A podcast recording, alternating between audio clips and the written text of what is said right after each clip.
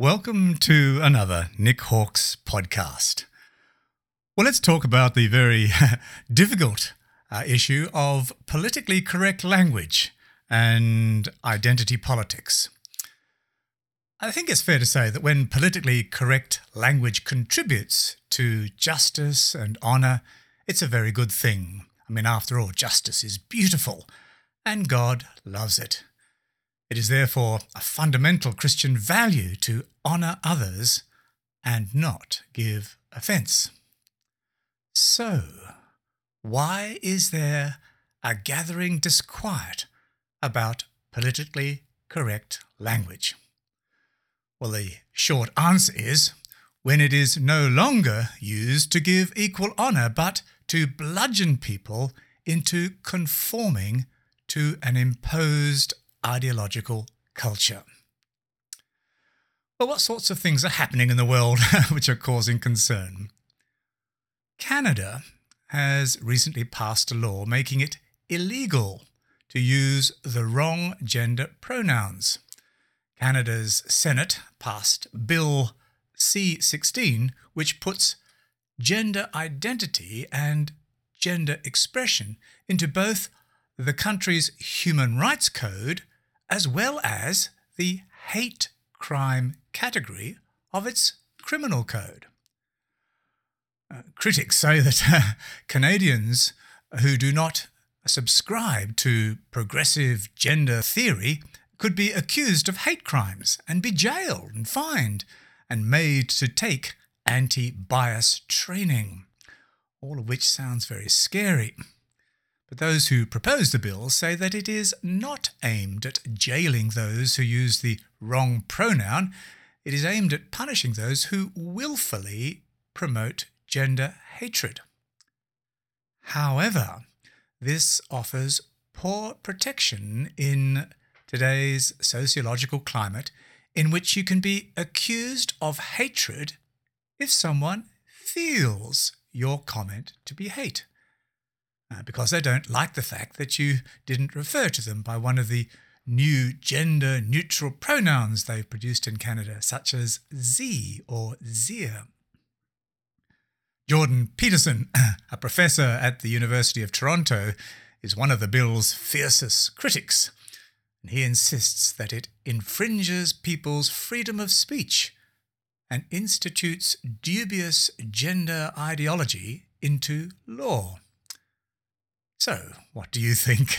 I think it's fair to say that the use of language uh, has changed in the postmodern world we're living in.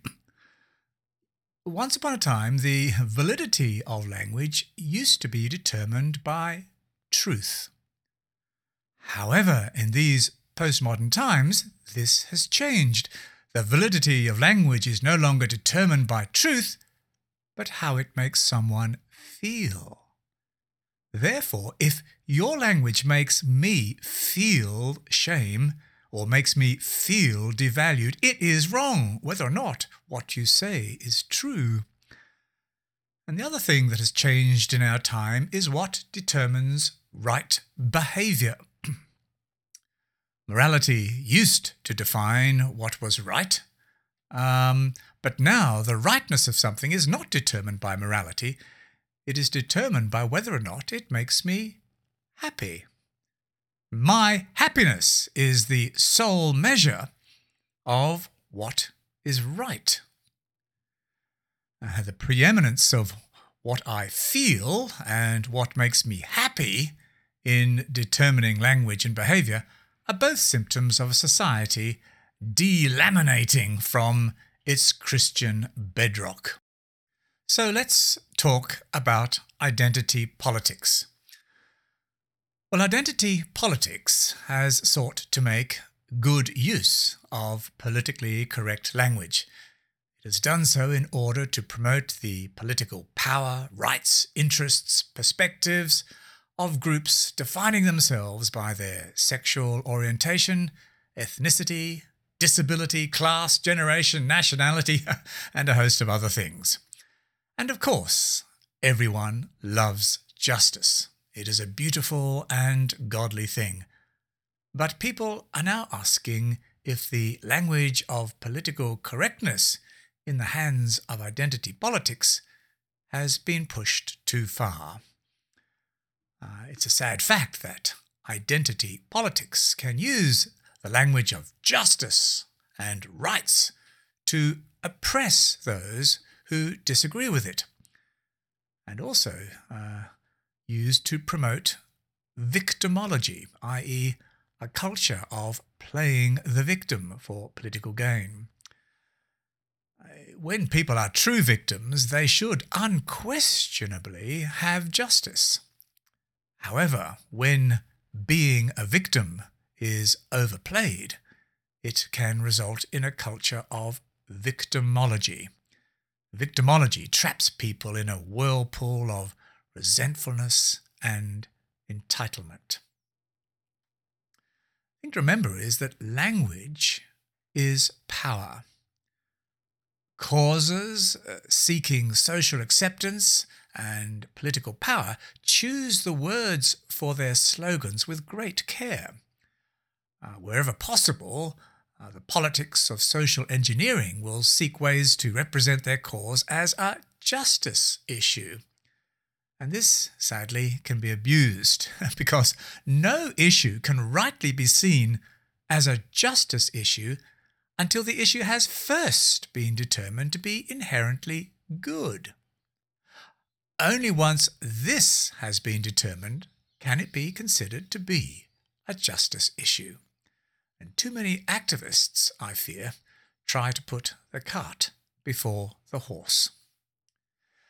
Activists will also try to enlist positive sounding words and images to support their cause. Uh, they will try to use words such as uh, progressive uh, and yes and correct and rational. After all, no one wants to be associated with the reverse of what these words say. It's just, just not cool. A huge problem with identity politics is its inability to self evaluate and self criticize.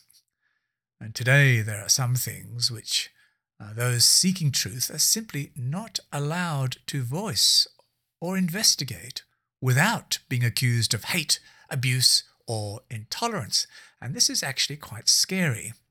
When the language of identity politics shuts down debate, it can do the very reverse of what it claims to do, i.e., seek justice. And instead, it has become a tool of repression used to enforce conformity. So the right use of politically correct language is laudable. However, the abuse of politically correct language is sociologically uh, very frightening. When Objective, truth seeking debate is impossible because those seeking it are shut down by accusations of racism, imperialism, and being hateful, then you really have arrived at a, a scary place. The ultimate end of extreme politically correct language, when hand in hand with identity politics, is enforced conformity on everyone. You know, it says in effect, this is how you will speak. This is what you will believe. There must be no questions asked. No objective scholarly truth must be allowed to intrude. No critique will be tolerated. You must conform. If you don't, you will be sacked from your job in a childcare centre. If you don't, you will not win a government grant or be employed as a youth worker. If you don't, you will be caricatured by half truths and beat ups and pilloried by the press, and you will be stalked by media trolls who will seek to destroy your business and your reputation. We will punish you if you do not conform. And this is pretty frightening language, isn't it? Uh, it is the power play of ideological activists seeking to take control of a disintegrating civilization. The politically correct language debate is really part of a much larger debate, and that is the debate about where society is going. And its current trajectory, we have to say, is taking it a long way from Christianity. The fact that uh, today's society is letting its Christian heritage slip through its fingers is a concern. Uh, a, major newspaper uh, this week, uh, when I recorded this, has reported that Australian millennials now want to embrace socialism. Wonder if that's true. They do so, evidently, because they have no knowledge of how the socialist worldview has played out in history. No one has tapped them on the shoulder and pointed out that refugees are not flocking to seek out the civility and culture of any communist or neo Marxist state. I mean, communism in the form of Lenin, Stalin, and Mao was responsible for killing tens of millions of people. Many were murdered, and many others were starved to death because of the enforced ideology of collective farming. Pol Pot was a lot less subtle. He simply engaged in blatant genocide. So we have to say that by any measure, Marxism's social heritage is blood red. But it seems that many Australians don't remember. This is ironic because, in their lust for unbridled liberty, they are in fact laying themselves open to a repressive ideology that will enforce conformity and which will lack any form of Christian civility. At a conference on Marxism in Melbourne in 2015, Roz Ward spoke about how she developed the Safe Schools program in Australia for the express purpose of implementing Marxism in the classroom. Well, what do you think of that? this sort of indoctrination of our children should be uh, of real concern. It should also be of concern that the state, rather than parents, are seeking to take control over the sexual patterning, teaching, and upbringing of our children. So, this form of uh, conformity is deeply disturbing. The Russian philosopher and dissident Alexander Solzhenitsyn was asked to give the address at the University of Harvard's anniversary in 1978. It's worth hearing what he said. Here are some excerpts. The defense of the individual's rights has reached such extremes as to make society defenseless against certain individuals. Destructive and irresponsible freedom has been granted boundless space. Society appears to have little defence against the abyss of human decadence. As a survivor of the communist Holocaust, I am horrified to witness how my beloved America, my adopted country, is gradually being transformed into a secularist and atheistic utopia where communist ideals are glorified and promoted while Judeo Christian values and morality are ridiculed and increasingly eradicated from the public and social consciousness of our nation. Under the decades long assault and militant radicalism of so many called liberals and progressive elites, God has been progressively erased from our public and educational institutions to be replaced with all manner of delusion, perversion, corruption, violence, decadence, and insanity. It was Dostoevsky who drew from the French Revolution and its seeming hatred of the Church the lesson that revolution must necessarily begin with atheism. That is absolutely true. Within the philosophical system of Marx and Lenin, hatred of God is the principal driving force, more fundamental than all their political and economic pretensions.